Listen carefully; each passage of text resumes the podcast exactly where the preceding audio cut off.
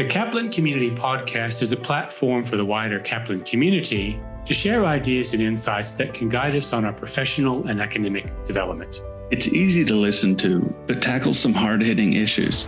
And we think it's a great way to appreciate diverse perspectives on life, learning, and careers. Hi, I'm John Colotis. I'm a human resource professional currently working at Relationships Australia, New South Wales, um, and great to be here. On today's episode, we have John Colotis, an alumnus of Kaplan Professional with nearly 20 years in human resources and people and culture. How are you doing today, John? Yeah, doing really well. Thanks. Working from home, enjoying the sun. Glad to be a part of this podcast. Yeah, it's, it's great to have you. So, John, you work now as P&C business partner at Relationships Australia. You've also been on, I learned, James Adenopoulos's course advisory panel, which is great that you've participated in, in sort of forming some of the studies at KBS or, or KP. So you have some expertise on personality as it relates to well-being, interpersonal relationships. How would you approach the idea of interpersonal wellness? There's so many so many components of that, I suppose. So if you're talking about, you know, the the social relationships and and and how they they sort of play out, I think, yeah, there is there is just so much I think that you can cover. And depending on who you're talking about and referring to, I think it makes a big difference as well. So if you're talking about international students, obviously it's not something that I can I can speak to from personal experience.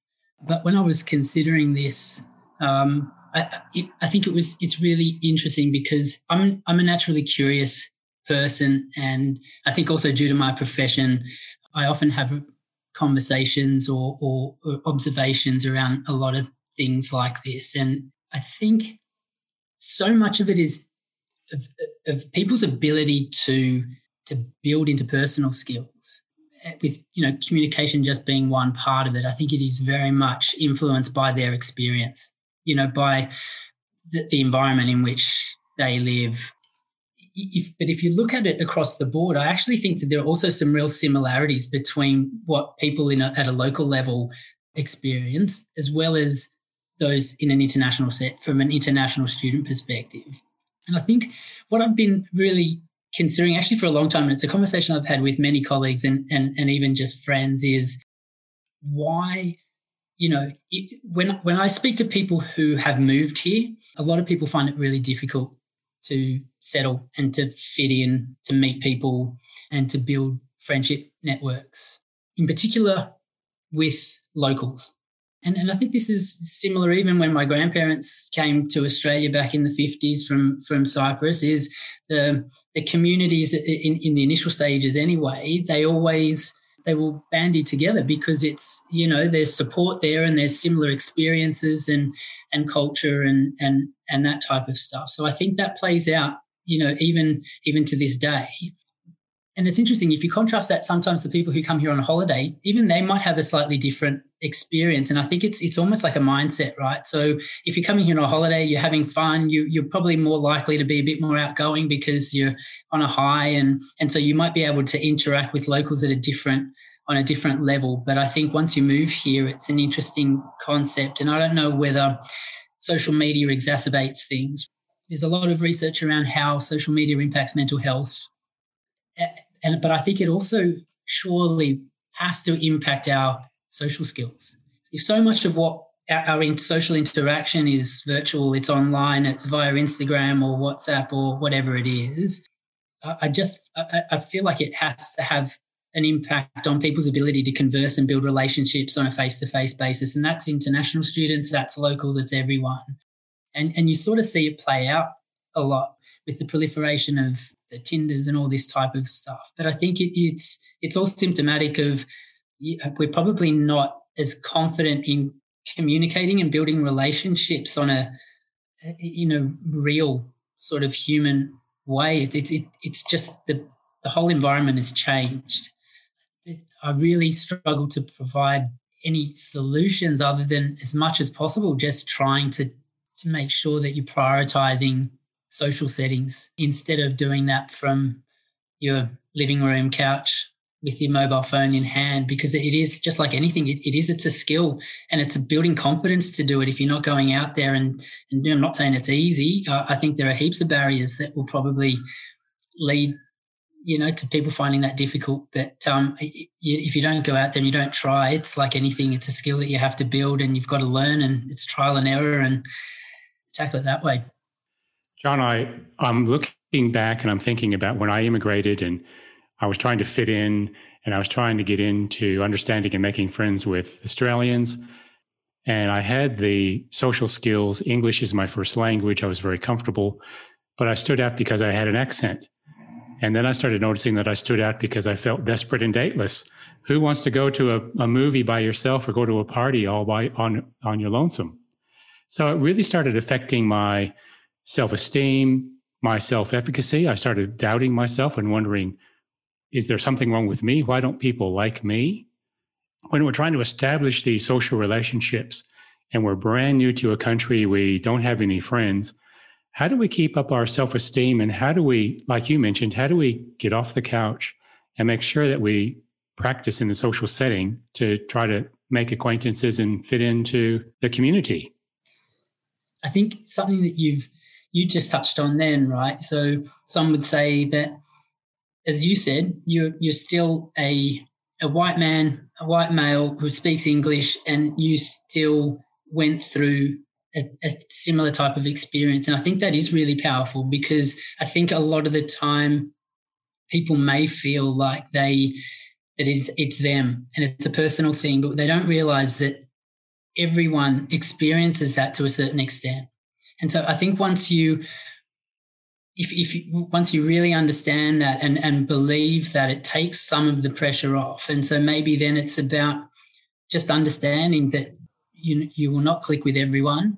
And in particular, if you're moving here from another country, it will take, it will potentially take longer.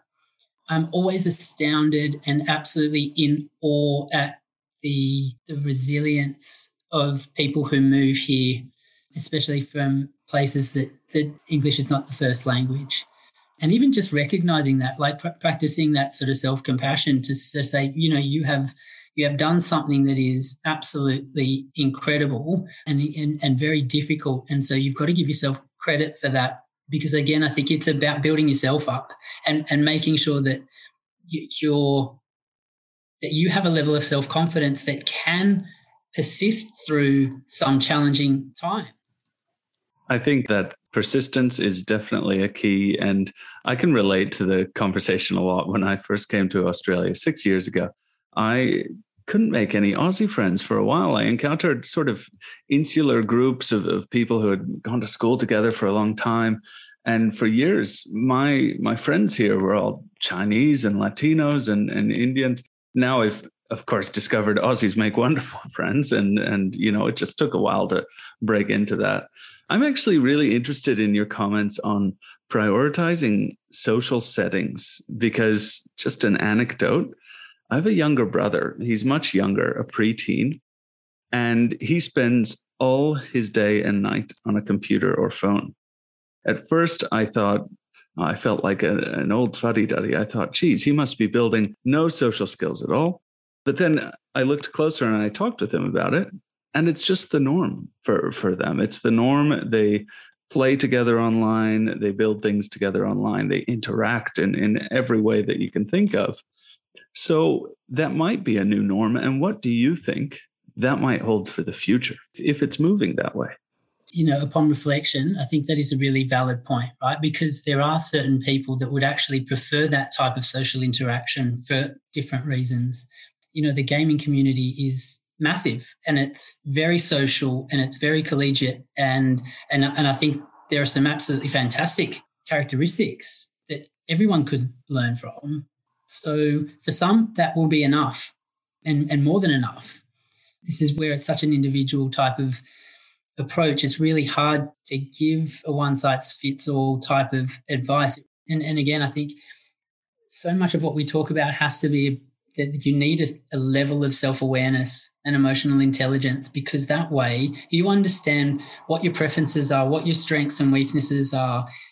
Once you understand that, you're better able to try and identify what actions you can take or what things you can try to improve your experience.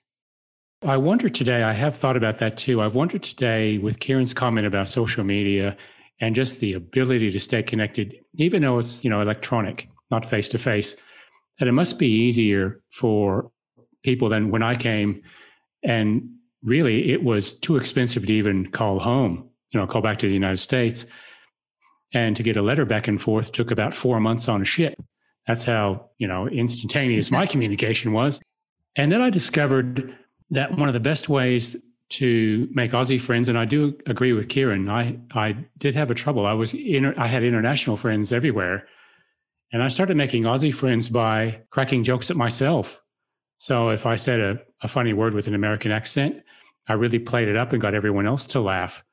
I'm curious what you think. That kind of self deprecating sense of humor, of laughing at myself, seemed to work for me. But I'm curious what you think. Is that a good strategy, or was that just something individually that I was willing to do? I think so much depends on the person and, and the context. I think self deprecating humor is, in some ways, can be good, but in others, maybe not. So being able to, to joke about yourself shows that you've potentially got a level of vulnerability and confidence that you know you you realize that you're not perfect and you're happy to to make a joke about it. It could also represent underlying you know self-confidence issues or or a lack of self-worth and value. Trying to understand what's driving it and the reasons why you're doing it. If you're doing it because you're you're being very deliberate and it's a and it's a strategy that you're trying to trying to utilize, then you know potentially that that can work for you. The, the other concern I have about it sometimes is again depending on the context, it could play into stereotypes. So if the self-deprecation is around racial characteristics, for example, the question is: is that exacerbating an underlying cultural racism, casual racism, as we like to deem it in Australia as if it's any less damaging. Uh, that would be my concerns, I suppose. I can see both sides of what you're saying because I, I did make fun of myself a lot. And at first, I thought that I was the funniest guy in history because everyone laughed. And then I started feeling really insecure about, oh my goodness, I'm, I'm weird. If you're talking about communication as a foundation of interpersonal relationships, and socializing. What are some of the common, from your experience, what are some common barriers to communication or problems that people might experience? I do think that level of self awareness and emotional intelligence is really important. So it's, it's being able to understand how your your communication and the, and the things that drive the way you communicate, what, what, what makes you communicate the way you do. I think if you ask people and they had to think about it, they might be able to explain it. But I just don't think we think about it enough and at the right time.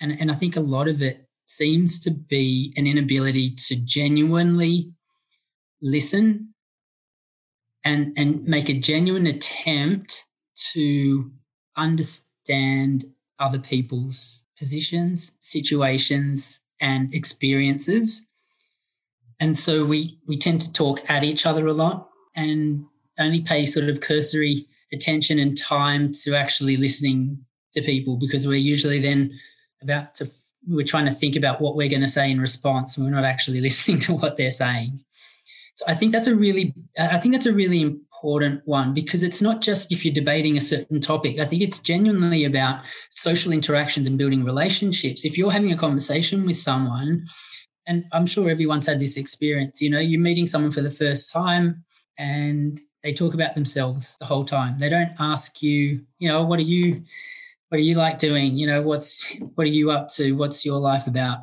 And you sit there and you think, well, maybe he'll ask me at some point and it sort of doesn't happen. And if it does, it's a five second window before they jump back in. So it's it's that type of stuff that I think it is really about that level of self awareness and emotional intelligence to to pick up on cues to really make sure that you're making a genuine attempt to to listen and to understand people and get to know them and demonstrate that you're doing that in, in, some way. So whether you know you're playing something back, or you know next time you speak to them, you say, "Oh yeah, I remember you told me about this." You know, people those little things actually make a really big impact on people.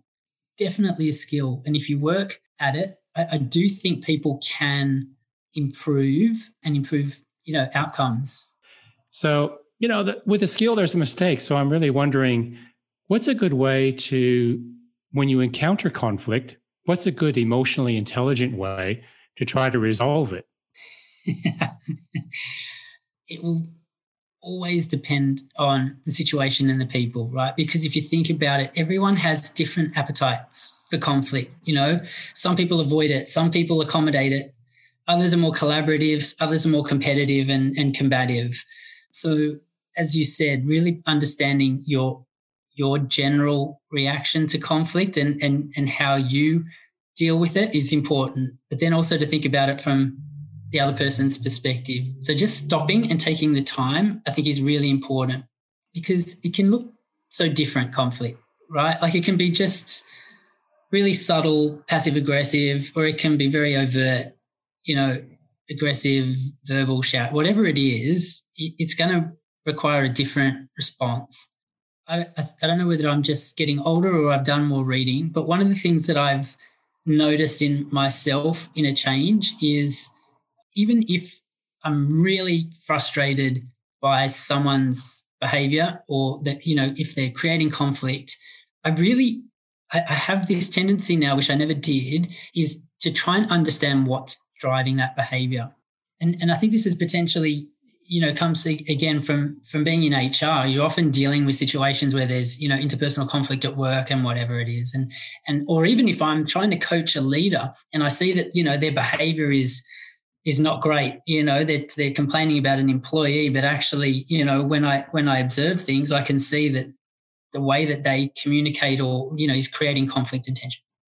But in order for me to influence change in behavior that creates conflict in particular, you have to understand what's driving what's driving the behavior.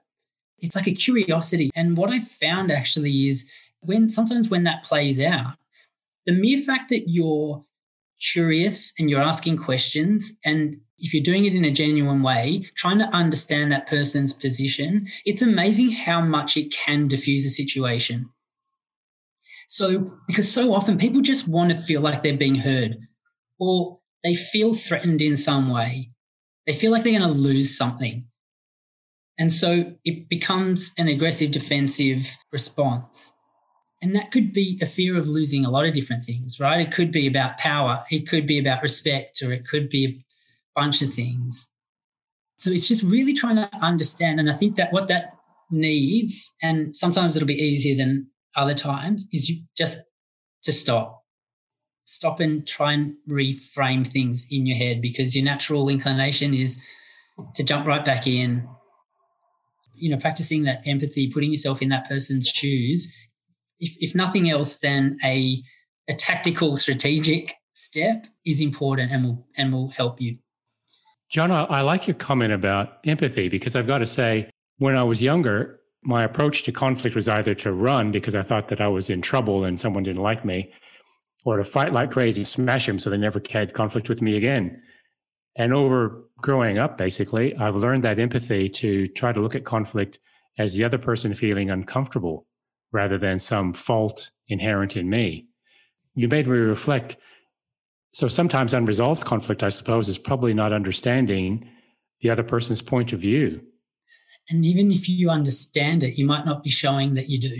Often people do understand they know very well what the other person is going through, but they're not demonstrating that to the other person. So it, it, it really depends, you know. Like if you be, if you're being bullied and you're about to be bashed up, like I'm not saying take you know take a deep breath and try and put yourself in that person's shoes. Like again, context is important, but but yeah, like, I think there is a real opportunity, even if you have no interest in in becoming friends with this person or even really care about a, a good working relationship. If for nothing more than your own your own benefit, it can be a, a strategic benefit to to approach things this way. I'm now interested about conflict and relationships Australia to learn more about that.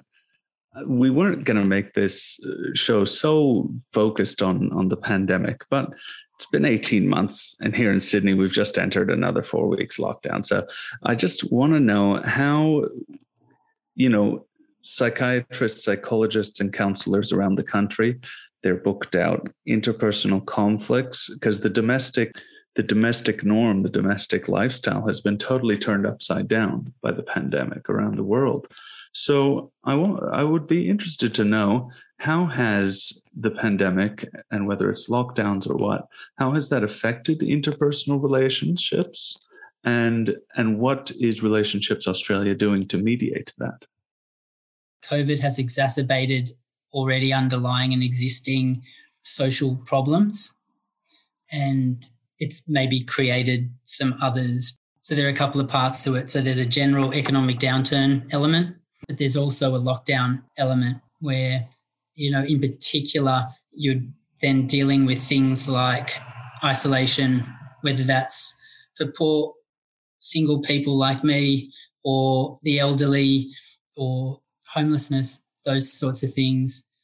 But what we've also noticed is there's been a significant increase in things like marriage problems, in particular, domestic family violence has significantly increased, and it's actually really concerning. But even things like I, I saw a graph this week, I think, around spending habits. I think at one stage, one of the highest increases was gambling, for example. So you can understand the t- sort of implications that that has on relationships. So there has been an incredible impact from a, an individual, a, a family perspective, and from a community perspective that we are we are not coping with. Okay, well, I appreciate you being so candid and, and your response. I understand you're you're in HR, but actually that was really comprehensive. I guess I just wanted to get at um, if somebody's experiencing some interpersonal conflicts and they're they're in lockdown or something, what what should they do? You know, what should I do if I'm if I'm having troubles at home in Australia? What would you recommend? Yeah, I mean, we have relationship counselling but there are plenty of organizations that do a bunch of different things, whether it's uh, depending on, on your situation, if it's interpersonal stuff, there are a bunch of organizations that will provide even just free resources or counseling sessions or group sessions. There are a bunch, there are there are a lot of organizations that provide support. It is difficult though sometimes to find them. And then sometimes if you do, you might not be able to get in as quickly as you want to. John, if we could turn our focus on to work we have in our, in our workplaces, and then we talk about burnout, and then recently we've talked about bore out. First, you've got to ask yourself, what's where is the boredom coming from? Are you bored with your job and the profession as a whole, or is it just that in this particular organization you've stagnated, you're not feeling challenged, you're being overlooked for promotions or whatever it is? So first try and reflect on what it is that's the problem. And then you can try and figure out what you can do about it. You have the option to try something different. Again, depending on economic situation, your financial situation and family obligations, all that sort of stuff, people have a different maybe capacity to change things or make, you know, big changes in career and stuff like that. But but if it's just that you're in a in a role, you like what you do, generally, but you've stagnated, there are a bunch of things that you can do. And I think one of the really, again, it really is to reflect on what it is that with it, you, you know, how have you got here? Is it because you haven't done enough to keep yourself engaged? Is it that the organization has a type of culture or, or leadership style that dampens your engagement? And you, you then are able to try and figure out some steps that you can take, right? If, if it's more about yourself, then you know how are you how are you keeping yourself motivated? What motivates you? Do you even know? You, you know what what is it that would change your motivation? What's missing? And then try and work towards filling that gap. You know it doesn't have to be promotions. You know if you've got a certain skill set that you, you don't feel is being utilized or if you've got a passion that you really want to get more involved in then maybe there are projects. Maybe it's even a mentoring relationship. There are a bunch of things that you can do, or you can out, go out and learn more.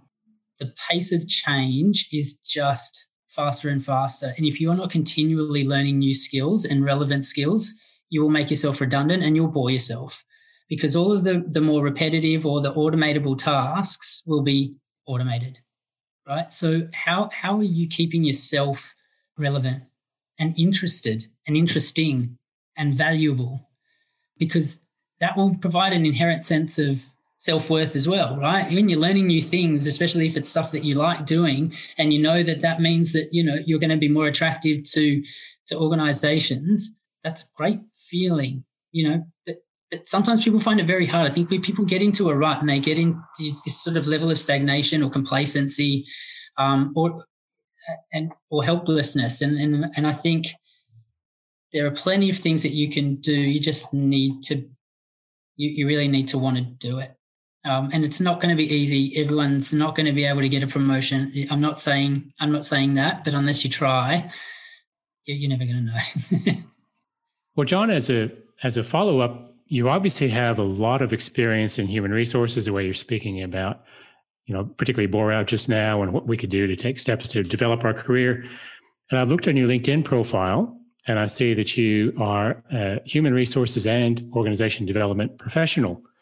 So I'd like to know what's the difference for somebody who's looking to follow in a career in HR? What is the difference between human resources and organization development? And how might a new person get into the into the field? Yeah, look, it's interesting. I, I probably there's probably few professions that have so many different ways of talking of you know what to call call themselves hr human capital people and culture all that type of stuff but essentially human resources is an umbrella uh, sort of term for the for our function. And within human resources, there are probably a bunch of sub functions or specialties. So most of my career has been more of a generalist business partnering role. So working with senior leaders from everything from the day to day operational stuff to more strategic coaching of leaders, um, helping them to develop their strategies in, that include people strategies.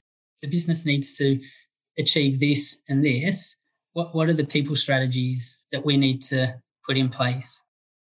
Part of that might be organizational development type of stuff. So, usually, I think what we mean by organizational development is looking at the, the structure of our teams, the way we craft jobs and job descriptions, and to, to, to look at that and then to understand is that optimal? Is that working for us now or and into the future, considering what might be changing? Um, so, what might we need to change from a team structure, from you know how who does what, all of that type of stuff, and then based on all of that, what's working, what's not, and what are the skills that we might need to focus more on.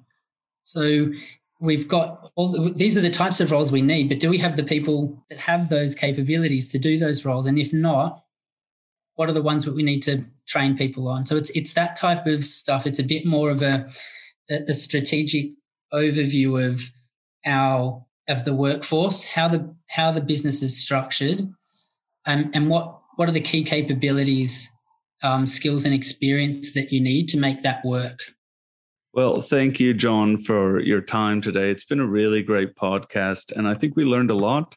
We learned that a lot of interpersonal wellness can be accomplished through things like just focusing on understanding yourself and your communication with others. So thanks for coming.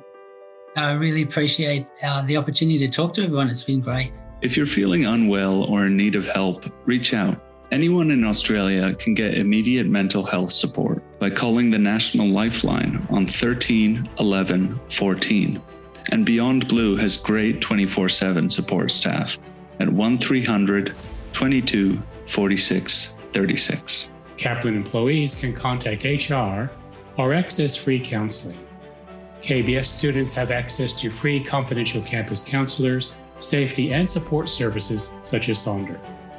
Reach out to your campus student experience team for friendly guidance on accessing these services.